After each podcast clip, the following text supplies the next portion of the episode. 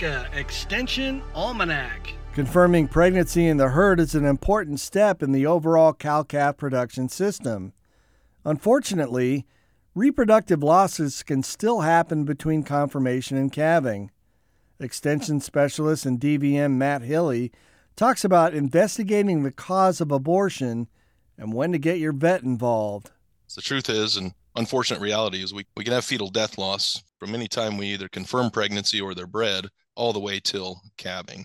And so, what I highlight in here is there really are several different stages that we can break this down uh, and in terms of death loss technically. A lot of times people use the term abortion rather loosely. In reality in early stages we can have embryonic death loss at different time frames. And so uh, what i tried to do to start was kind of define what i'm talking about when i say the word abortion in the title of the article as well as just in, in discussions and usually that's from about six weeks on from six weeks of gestation to calving so there's a lot of things that we want to factor in uh, that may not be obvious, I think, uh, to start.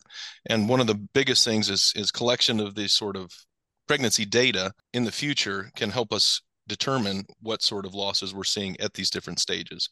Um, this is a prime example of why I'm a big fan of early ultrasonography for pregnancy detection because the earlier we do things, the more accurate we're going to get, even if we're just palpating. The earlier we palpate, with where a, a, particular veterinarian is comfortable doing, the more accurate they're going to be on that stage of gestation. So if we start with collecting that sort of data and we know, you know, a specific cow, for example, was bred at this stage, and we start to see patterns of those cows not calving and not seeing any sort of death loss, then we could pinpoint it to that early embryonic period. Whereas later on, of course, where we see expulsion of, of dead fetuses, that would be more of the true abortions. For your average herd, uh, say in Nebraska uh, or, or traditional cow calf country, anywhere in that 2 to 3% range should be considered relatively normal for the average herd. In reality, your historical experience or data ideally that you would have had in the past is going to be your your most accurate guidance moving forward on kind of when this threshold is where you'd want to be a little bit more concerned but that would be a rough number to as kind of walking around knowledge about 2 to 3% the most efficient investigations like this that I see, frankly, are people that already have a good relationship with their veterinarian. And as a, I used to be a practitioner before I, I I came to uh, university to be a diagnostician and pathologist here, and that the same would happen in my own experience. People that I would work with much more closely would be more apt to reach out, discuss things early on. We can have even informal discussions about whether or not we're potentially reaching reaching that particular person's threshold when we may or may not need to be concerned. Um, I think that's extremely important to relay to people and you know a lot of times in extension we make recommendations like you know work with your local veterinarian.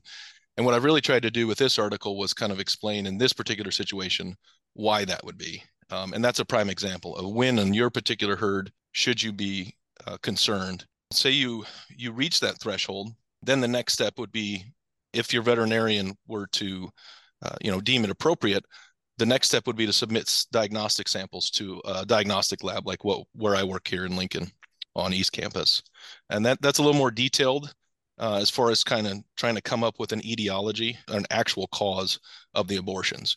Uh, but the take home is we, we can't make a diagnosis without samples. And your veterinarian can't get samples unless they know something's going on. So the earlier the better, I guess, would be the short answer as far as reaching out to, to your local veterinarian on, on when to be concerned. Today's program was a portion taken from a recent Beef Watch podcast offered by Nebraska Extension. To hear the entire interview, go to beef.unl.edu or download from Apple Podcasts. For Nebraska Extension Almanac, I'm Brad Mills. Nebraska Extension Almanac is a production of IANR Media and Nebraska Extension. For more information on how your university is serving Nebraskans, go to extension.unl.edu.